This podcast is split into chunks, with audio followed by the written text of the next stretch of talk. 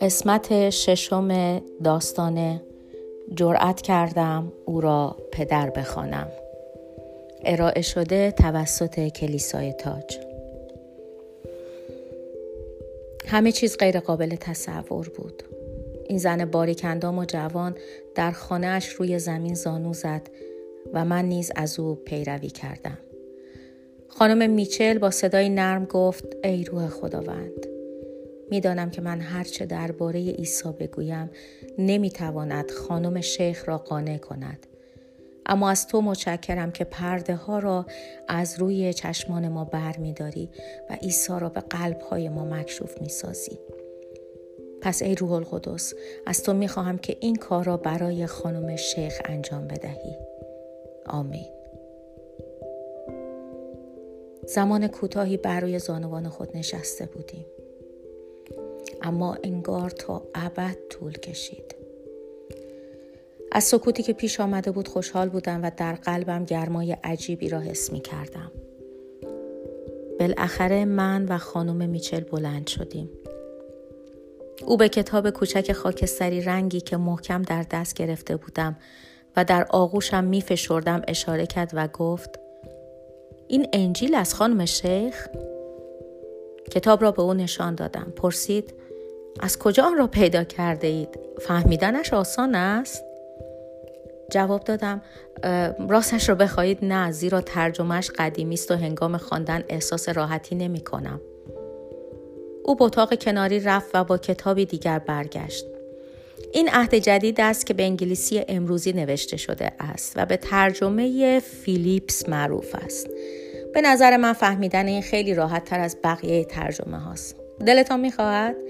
بی تردید پاسخ دادم بله خانم میچل پیشنهاد کرد با انجیل یوحنا شروع کنید به عنوان نشان تکه کاغذ را در آن صفحه قرار داد او نقش یحیای تعمید دهنده را برایتان واضح خواهد کرد تشکر کردم و گفتم فکر می کنم خیلی وقت شما را گرفتم برای رفتن آماده می شدم که خانم میچل گفت خیلی جالب است که یک خواب شما را به اینجا آورد خداوند اغلب با فرزندانش از طریق خواب و رویا صحبت می کند. در حالی که به من کمک می کرد تا کتم را بپوشم فکر کردم که آیا می بایست خواب دیگرم را با او در میان بگذارم یا نه. خواب آن مرد عطر فروش را. خیلی تخیلی و غیر معنوس به نظر می رسید.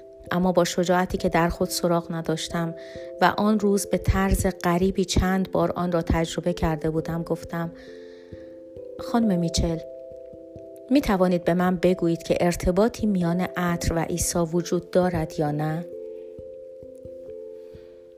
لحظه به فکر فرو رفت و دستش را به در تکیه داد. سپس گفت نه چیزی به ذهنم نمی رسد. اما اجازه بدهید درباره آن دعا کنم. وقتی به سمت خانه رانندگی می کردم برای دومین بار آن حضور معطر را حس کردم. همان حضوری که آن روز صبح در باغ تجربه کرده بودم. آن شب وقتی به خانه رسیدم شروع به خواندن انجیل کردم. با انجیل یوحنا آغاز نمودم که در آن نویسنده درباره یحیای تعمید دهنده نوشته بود. مرد عجیبی که لباس از پوست شطور برتم می کرد و در بیابان ها میزیست. او مردم را فرا می‌خواند تا خود را برای آمدن خداوند آماده کنند. در اتاقم نشسته بودم و به خاطرات و سنت های گذشته می اندیشیدم. سنت های 700 ساله. چقدر در این اتاق احساس امنیت می کردم. ناگهان فکری ناخواسته به ذهنم خطور کرد که بدون تعمل آن را رد نمودم.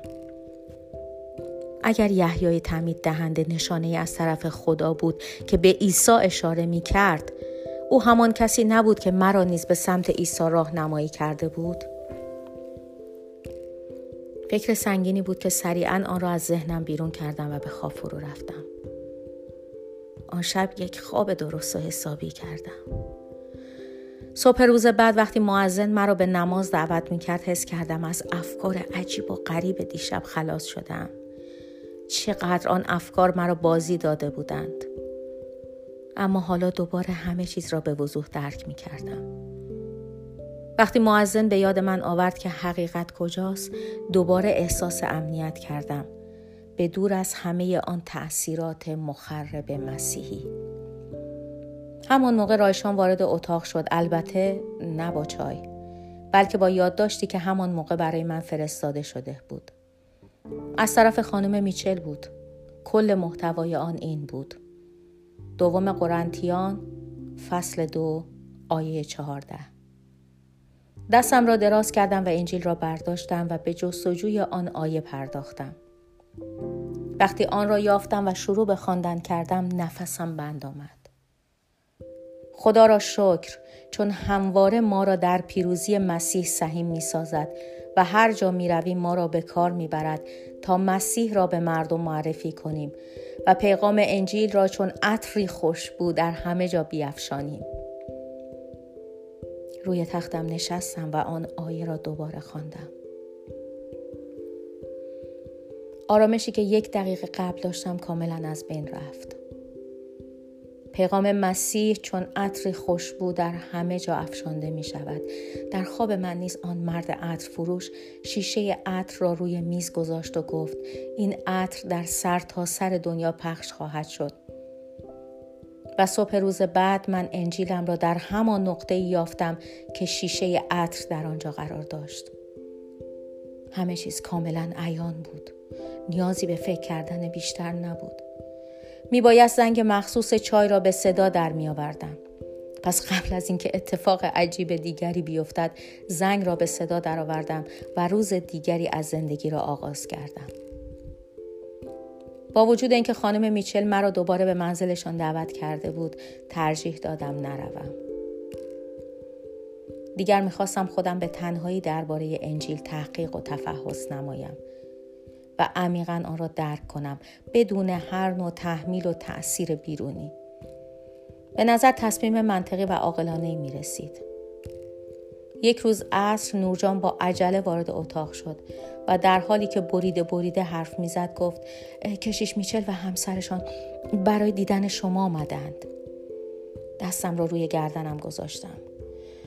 پیش خودم فکر کردم که چرا آنها میبایست به اینجا بیایند. به هر حال خودم را جمع و جور کردم و از خدمتکارم خواستم آنها را به اتاق پذیرایی راهنمایی کند. دیوید میچل با موهای طلایی رنگ و قد بلند و اندام لاغر و چشمان افتادهش گرمای خوشایندی را به بیننده انتقال می‌داد. دقیقا همانند همسرش. از اینکه به خانه من آمده بودند احساس ناراحتی می کردم. اما آنها به قدری از دیدن من خوشحال شدند که من نیز طبیعتا این حس را که در ابتدا از دیدن آنها به من دست داده بود به فراموشی سپردم. خانم میچل که برای دست دادن دستش را دراز کرده بود ناگهان بازوانش را دور من حلقه کرد و مرا در آغوش کشید. حسابی گیج شده بودم. زیرا هیچ کس به جز خانوادم مرا اینگونه بغل نکرده بود. حتی صمیمی ترین دوستانم. من خیلی رسمی و خشک برخورد کردم. اما ظاهرا خانم میچل هیچ توجهی به این عکس عمل من نکرد. روی هم رفته باید بگویم که این ابراز علاقه مرا خوشحال کرد. زیرا هیچ تظاهری در وجود او نبود. دیوید با لحچه آمریکایی شادی گفت از دیدن شما خیلی خوشحالم. خندیدم و گفتم از این به بعد می توانید مرا بلغیس صدا کنید. او گفت شما هم لطفا مرا سینو صدا بزنید. ملاقات عجیبی بود. انتظار داشتم که آنها مرا تحت فشار بگذارند و بخواهند که دینشان را بپذیرم. اما چنین اتفاقی نیفتاد. ما با هم چای خوردیم و صحبت کردیم. من سوال کردم که چرا آنها عیسی را پسر خدا می‌خوانند زیرا در نظر مسلمانان هیچ گناهی بالاتر از این ادعا نیست. قرآن بارها و بارها تاکید نموده که خدا فرزندی ندارد. آنها پس از پاسخ دادن به سوالم و گذشت مدت کوتاهی رفتند. دوباره چند روز با کتابهایم تنها شدم. خلوتی سه نفره. من، انجیل و قرآن. به خواندن هر دو کتاب می پرداختم. قرآن را به خاطر این می خواندم که وفاداریم را نسبت به گذشتم ثابت کنم. اما انجیل را عمیقا مطالعه می کردم. زیرا آتش روحی مرا سیراب می ساخت. گاهی اوقات از برداشتن انجیل عبا داشتم. خدا نمی توانست در هر دو کتاب باشد. زیرا پیام موجود در این دو کتاب تفاوت زیادی با هم داشت.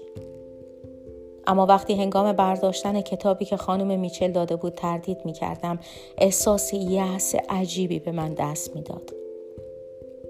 در طول هفته بعد در دنیای سرشار از زیبایی زندگی کردم البته نه در باقی زیبا که از گلهای فراوان پوشیده شده بود بلکه در باقی غیر مادی که از معرفتی جدید و عمیق و روحانی به وجود آمده بود در ابتدا من توسط دو خواب به این دنیا قدم نهادم سپس برای بار دوم در آن شب با حضور پرشکوه و غیرقابل توصیفی در باغم روبرو شدم به یاد آوردم که این عاملی شد که مرا تشویق برفتم به خانه خانواده میچل کرد.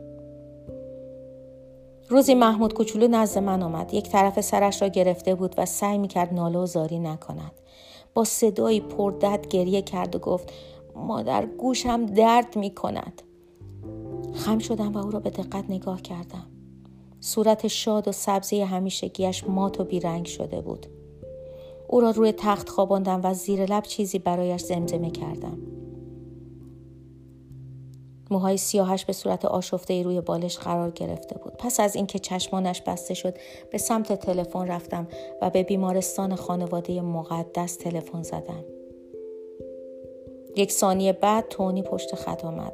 نظر او هم این بود که فردا عصر محمود را برای انجام آزمایش های کامل به بیمارستان ببرم. او می باید شب را در بیمارستان می گذران تا روز بعد آزمایش های لازم به عمل آید.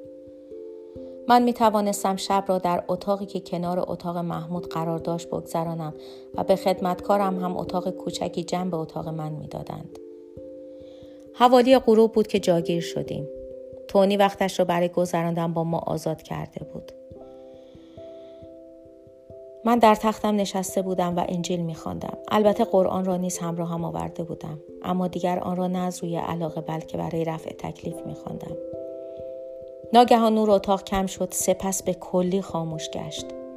اتاق خیلی تاریک شده بود. با خشم گفتم دوباره برق رفت؟ شم ندارید؟ همان موقع در باز شد و راهبه با چراغ قوه وارد اتاق شد و با لحنی شاد گفت امیدوارم از تاریکی اتاقتان ناراحت نشده باشید. الان برایتان شم میآوریم. او را شناختم. دکتر پیا سنتیگو بود. زنی درشت اندام و مسئول تمام این بیمارستان. ما قبلا ملاقات کوتاهی با هم داشتیم و در همان زمان راهبه دیگری به اتاق آمد و شمها را با خود آورد. در یک لحظه اتاق دوباره پر از نور شد. دکتر سوال کرد مانعی دارد که چند دقیقه نزد شما بمانم؟ جواب دادم باعث خوشحالی من است و این درخواست را به حساب نزاکت او گذاشتم. عینکش را درآورد و با دستمالی پیشانیش را پاک کرد و گفت وای چه شب شلوغی بود. ته دلم نسبت به او حس خوبی داشتم. مسلمانان همیشه برای این زنان مقدس که از دنیا میبریدند تا به خدایشان خدمت کنند ارزش و احترام خاصی قائل بودند البته ایمانشان راه را اشتباه رفته بود اما اخلاصشان حقیقی بود ما با هم حرف می زدیم اما در حین صحبت می توانستم حدس بزنم که به چه می اندیشد. با کنجکاوی فراوانی به انجیل من نگاه می کرد. سپس به جلو خم شد و با لحنی مطمئن پرسید خانم شیخ شما با این انجیل چه می کنید؟ پاسخ دادم من صادقانه در جستجوی خدا هستم پایان قسمت ششم